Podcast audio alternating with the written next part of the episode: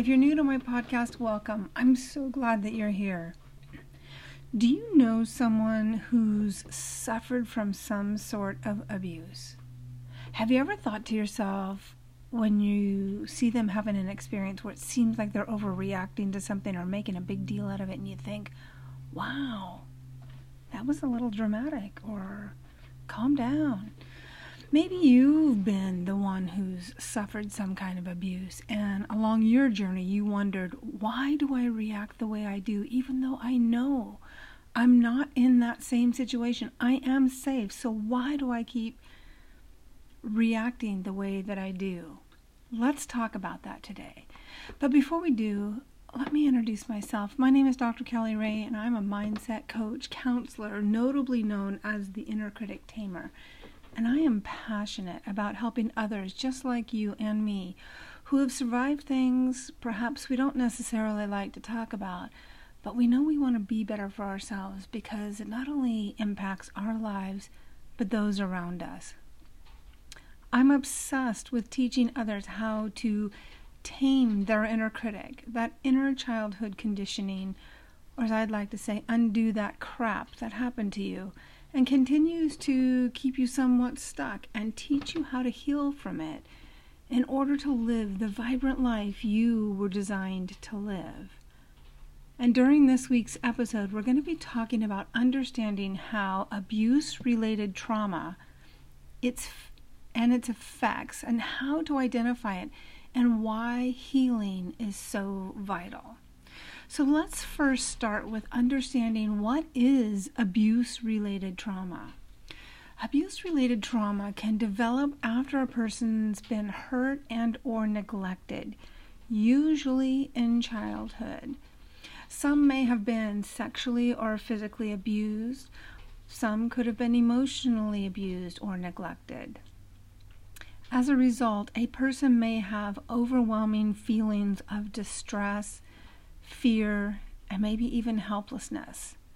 Traumatic childhood events can change the way a person's brain and body works. Trauma can affect the person's emotions, memory, thinking, and sense of self. Trauma can also affect relationships even future relationships have gone unhealed. And more importantly, we don't get to decide whether someone else's traumatic experience is real or not. And we don't get to decide the severity of it. Most often, the effects of abuse trauma is developed as a child and are felt like helplessness or being trapped.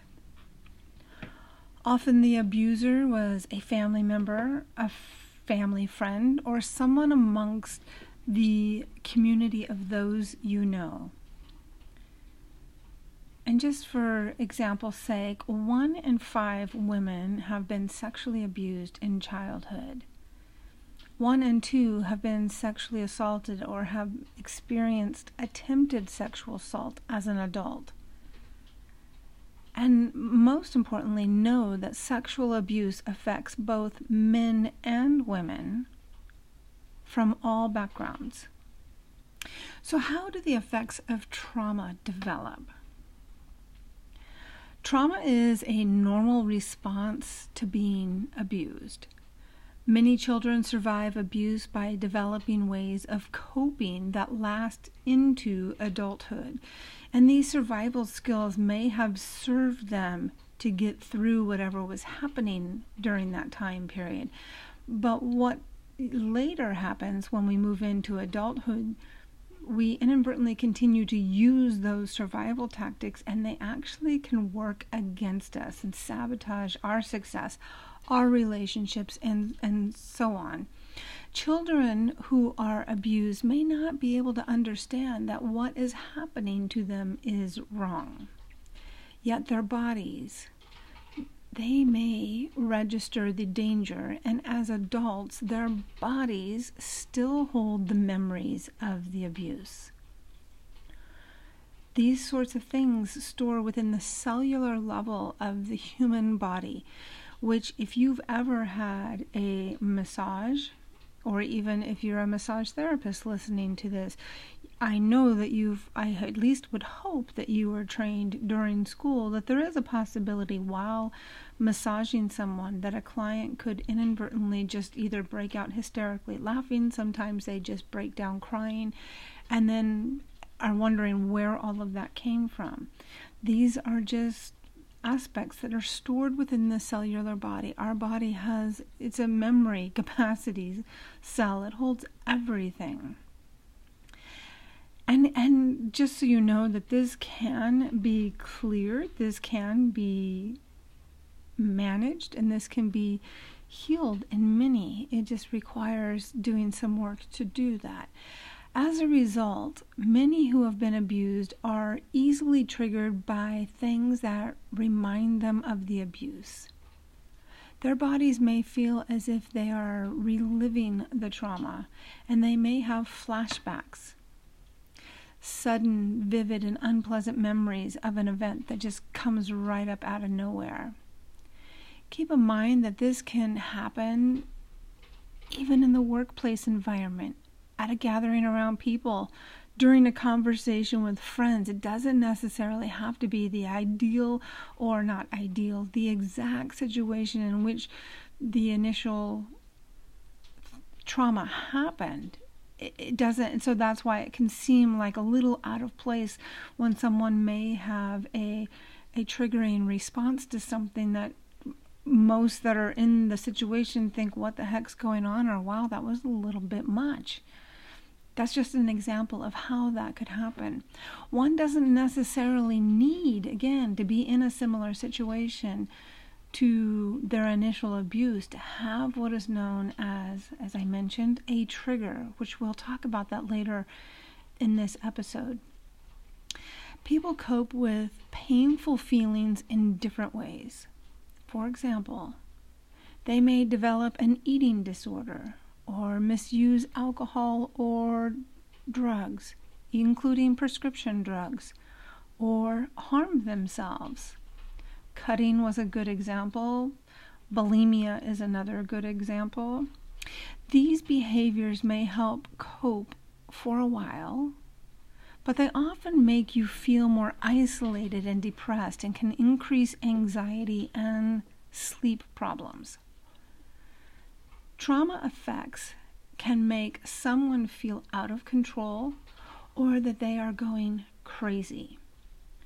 One may feel either emotionally numb or suddenly alert and panicky. Many may not realize that they are reacting to things that remind them of the abuse.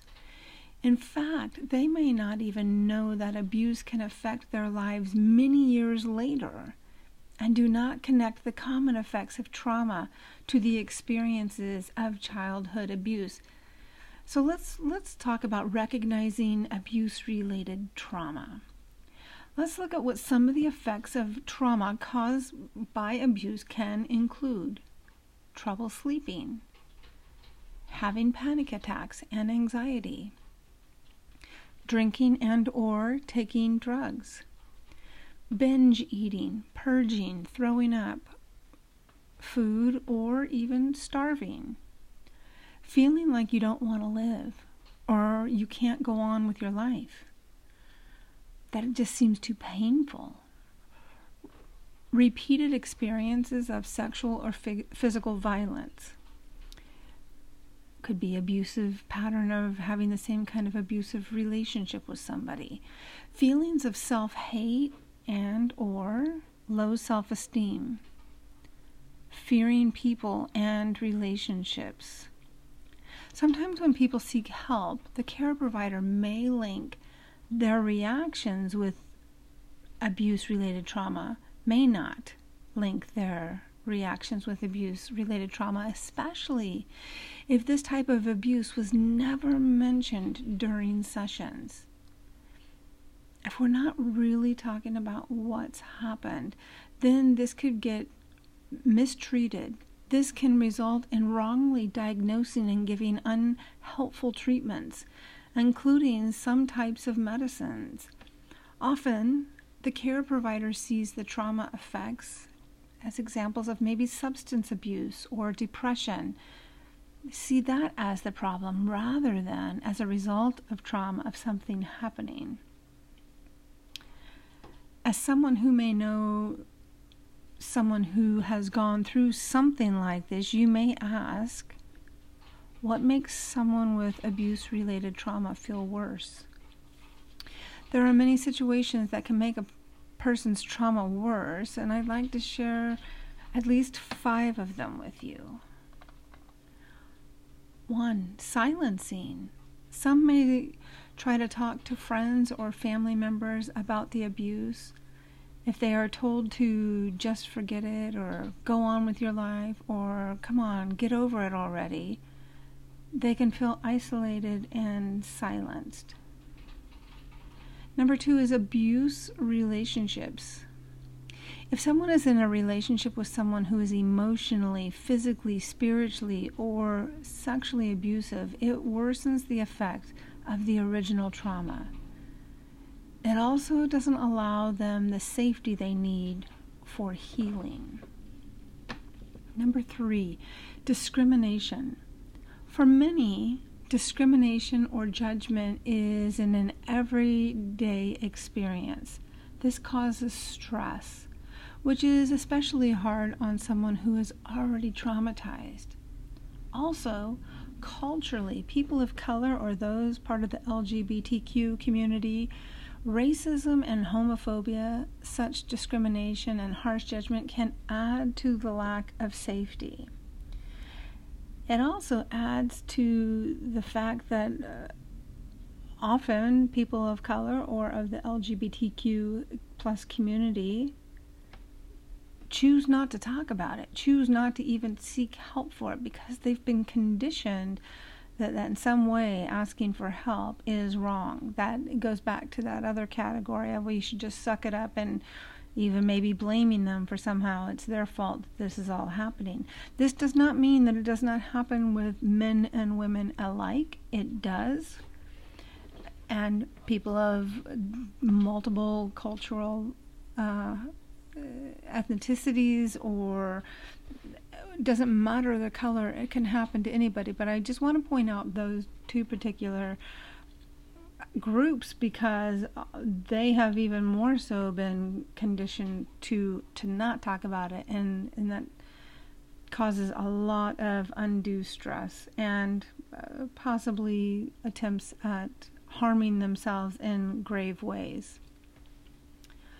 Poverty can also limit a person's choice. Example, the ability to pay for treatment. That that can add to the problem or not knowing where to get help or feel like they're being shamed into getting help which brings me to number 4 blame and shame. Without support and understanding far too many continue to feel guilty and ashamed. This can make them become isolated feel depressed or harm themselves feelings of guilt and shame occur when the person was blamed for the abuse was pressured to keep the abuse secret, was wrongly believed that they willingly joined in or wanted the abuse, or told others about their abuse and were not believed. This brings me to number five, which is trauma and relationships. Because trauma often results when being hurt by another person, it can affect one's trust in people. Some grow up expecting that others will hurt them. As a result, they have trouble developing trust. Some trust others too easily and have difficulty judging who is safe. They learned in childhood that some family members they loved and trusted had also abused them.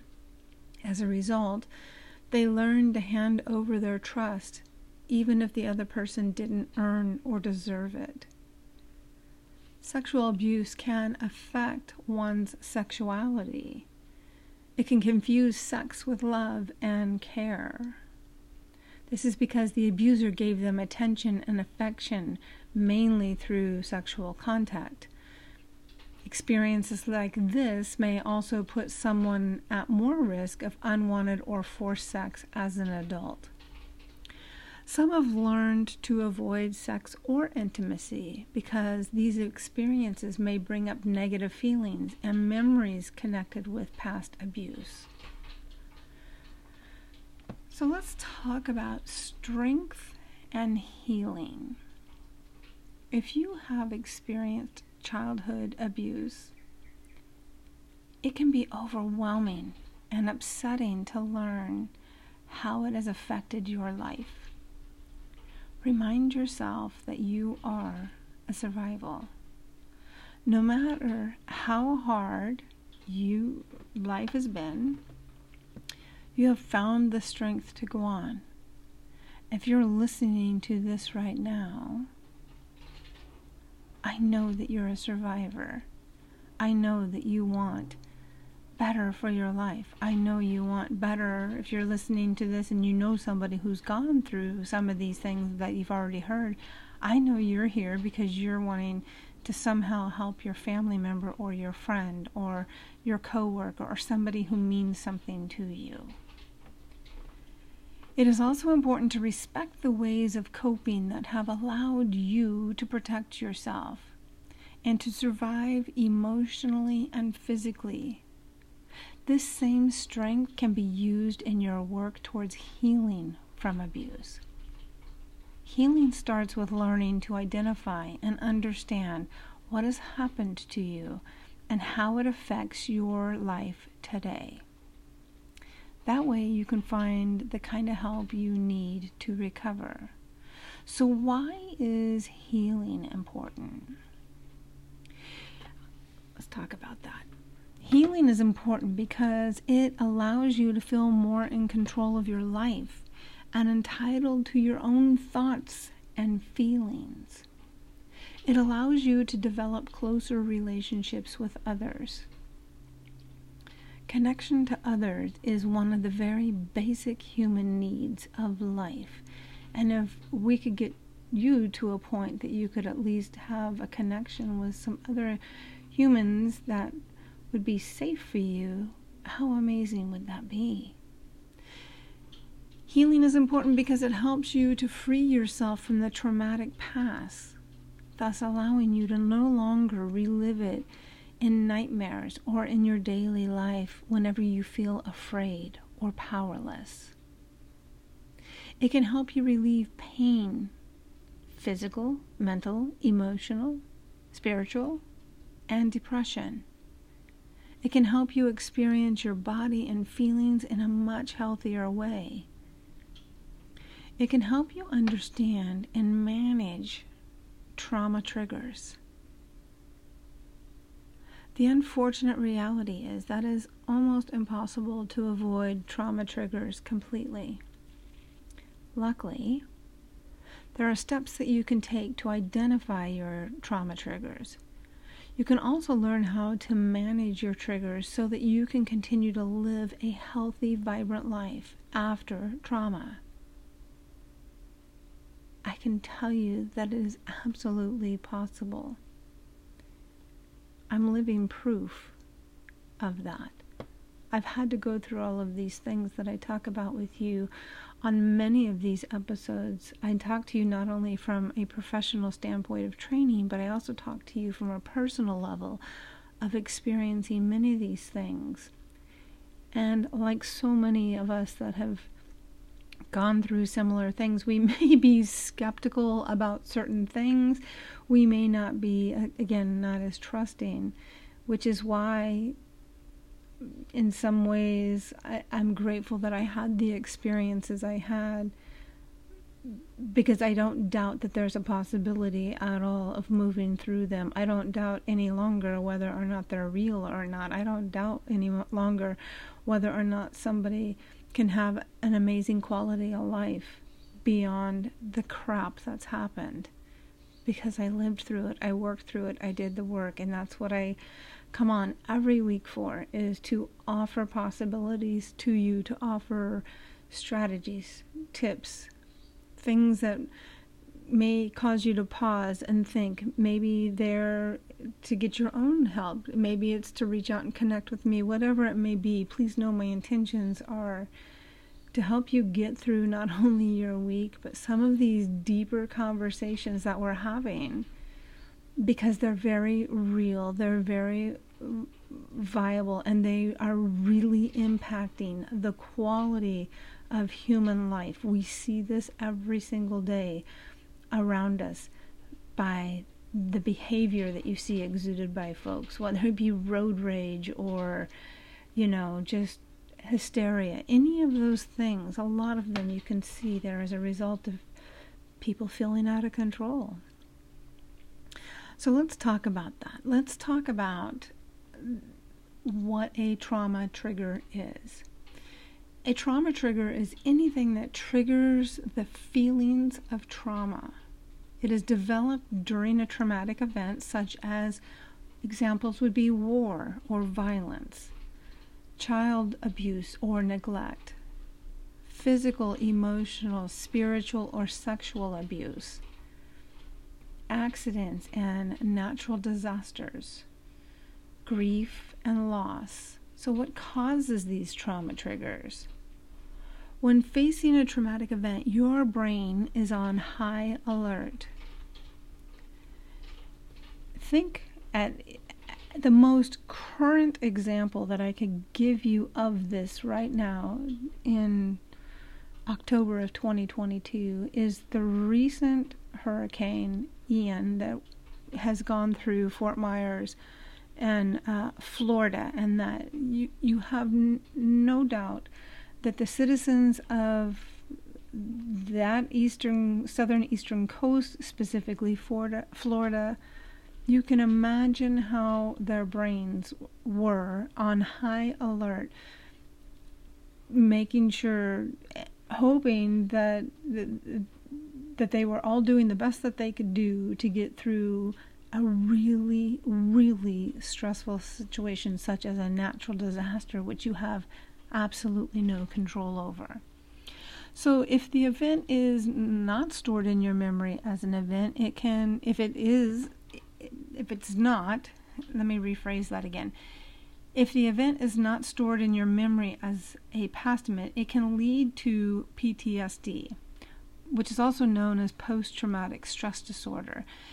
More and more, we're hearing about post traumatic stress disorder or PTSD not just being related to war, which is what most people initially thought of was soldiers coming back from war and what they may have experienced. Trauma is trauma, whether it be in a war-like zone, whether it be in your own home, or uh, some of these other things I've mentioned to you. Yes, even abuse-related trauma can lead to PTSD, meaning you could have had some traumatic event that happened in the past. 20, 30 years later, 40 years later, all of a sudden you're having post traumatic stress from those events that happen. Because in many ways we do what we do as humans and try to protect ourselves from perhaps mem- remembering these things, avoiding these things, stuffing our feelings down, all of those things, we can do a really good job sometimes of trying to mask or hide or, you know, get rid of those things, but we never know when they're going to reopen and have some impact on our lives that cause us to say, oh my God, what just happened? During the traumatic event, your brain associates different details with the traumatic memory. These details could be anything such as emotions, sights, smells, or even touch. A fabric, for instance, or a texture could trigger a, traumatic, post traumatic stress response. Triggers may seem unrelated to the trauma that occurred. They are caused by associations that your brain makes as a protective measure.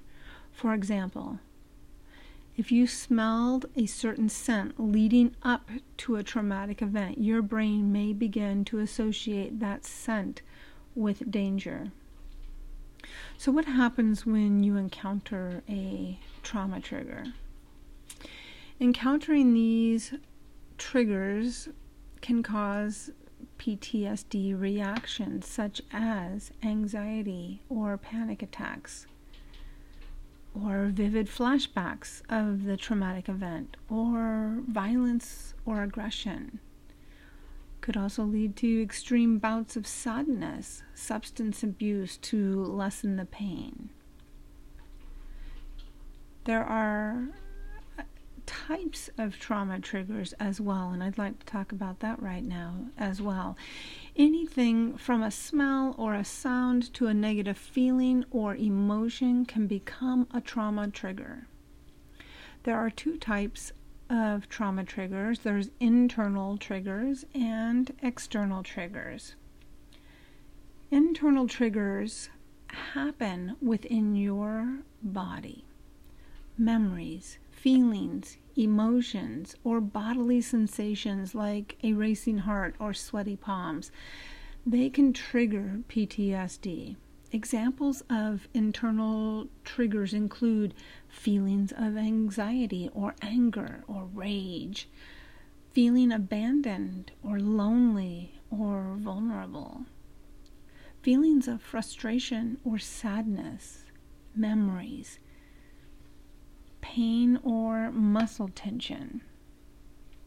So let's look at the other side of that. Let's look at what external triggers are. External triggers, on the other hand, happen outside of your body. Situations, people, or places can trigger PTSD symptoms and bring back feelings of the traumatic event. Examples of external triggers include anniversaries of trauma, seeing a person connected to the traumatic event. Smells or sounds, again, or textures. A television show or a movie that reminds you of the traumatic event. A news article that reminds you of it. These triggers can bring on uncomfortable and debilitating memories or feelings whether from acute stress disorder or PTSD. And learning how to manage these unexpected triggers can allow you to live a much fuller, more vibrant life. So, how to identify these trauma triggers we're talking about? Since trauma triggers are not always obvious, you may not realize what is triggering the feelings or the memories of the trauma. To help determine the cause of these feelings that you might be experiencing, you can think about what typically happens when you experience PTSD. And maybe this is the first time you've ever even acknowledged or thought, huh, maybe I do have whatever this PTSD is this post traumatic stress disorder, meaning I'm having a reaction to something that may have happened quite some time ago, but I'm having this reaction now. So, things that you could ask is what types of situations are you in? What is going on around you during an episode of PTSD or when you're having these triggers? What thoughts and emotions are you experiencing? What does your body feel like? It is important to consider both the internal and external situations you're in, as either can become a trigger after a traumatic event.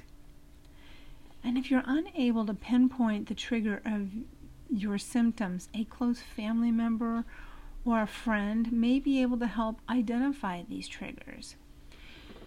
A therapist or a coach like myself can also help determine the origin of your trauma response by helping you examine the environment of your PTSD reaction. So, how do we manage these trauma triggers? Many people cope with trauma triggers in in unhealthy ways, such as substance abuse or simply keeping those traumatic events bottled up and stuffed down. We, you know, we try to stuff them and hide them as best we can. You know, putting on the good f- front, the good face, the I'm fine t shirt, when in reality we're anything but fine. However, there are much better ways to deal with these symptoms and these triggers that can allow you to continue, again, a healthy life after trauma. The best way to manage trauma triggers is to avoid them. And I mean, isn't that just like the perfect world? We just won't deal with life at all. It's not possible. That's that's not what we're here to do. At least in my opinion, I feel like we all have something to do. We all bring something to the table. And and wouldn't you want to do more than just try to manage running from something that you're exhausted from because you're always trying to run from feeling what you're feeling. Unfortunately, in the real world, this isn't always possible to just pretend like it's not happening or to ignore or deny what's happening.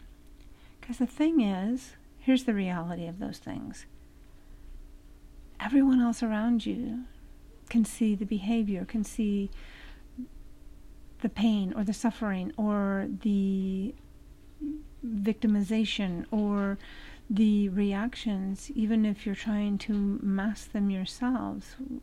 We just it it gets seen. It could be felt by others around you by how you maybe distance yourself. I, I mean, I could go on this forever, and I don't want to get too sidetracked that I'm losing track of where we are, so I can keep this in some kind of sequential order for you. The best way to manage trauma triggers is being aware of your triggers is the first great step that you can to coping with PTSD or your abuse related responses. An awareness of what is happening to you can help you feel less out of control when you encounter unavoidable triggers. And I know some may ask of me, is that true? Have you com- have do you still deal with triggers from the sexual abuse that happened since I was very young? And yes, sometimes I still get triggered. And and to be very truthful with you, there's sometimes when I'm still really kind of surprised that, wow, I wasn't expecting to have that kind of a sensation happen within my body. The good news is, though, because I am so attuned and aware of it now, because of the work I was willing to do, I now can handle it in a much healthier way that helps me from tail spinning or helps me from you know, putting myself in a worse situation. So yeah, there's there's still times where things come up and you're like, ah, crap, I wasn't expecting that to happen. But you know what? At least I know what it is, and I can do a couple of things which I'm going to share with you right now. Is there's some relaxation techniques that for these kinds of responses that we can use. And it doesn't have to just necessarily be on the subject matter we're talking about today, which is about you know, abuse related trauma. It can happen for if you have anxiety, if you have stress related to some other thing. It could be anything. So many people also find that relaxation techniques can be helpful for coping with symptoms of these triggers that can happen.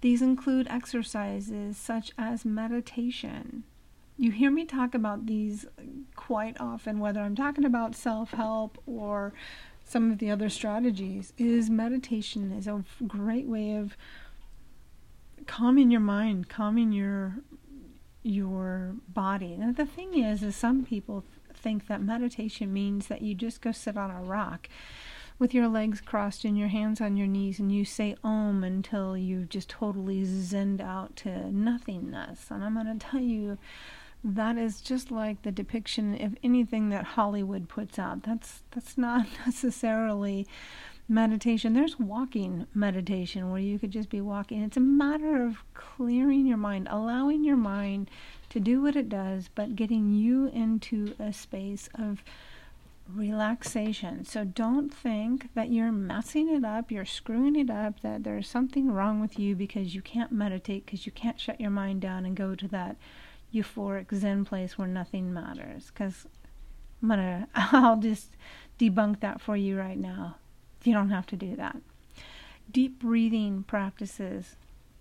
These are amazing techniques. You know, the Navy SEALs use these techniques themselves you know, and this is something that you can just do yourself to get you calm, get you centered, get you grounded, get you back into your physical body. If you can get your mind body back into itself, it immediately can calm anxiety, can calm stress, it can give you a sense of being more in control.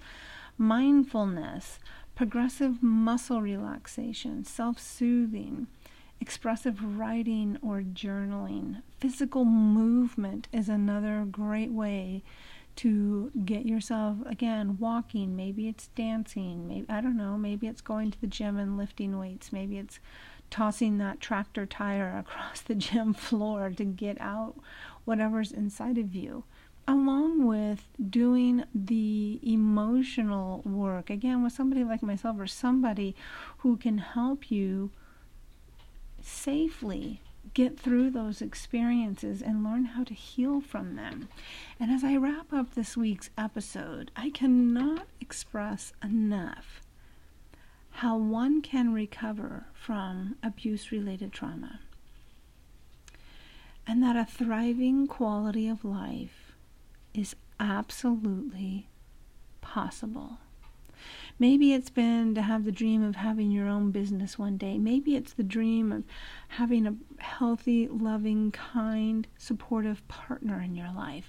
Maybe it's having a child that you feel safe to raise, love, nurture, and support along their journey.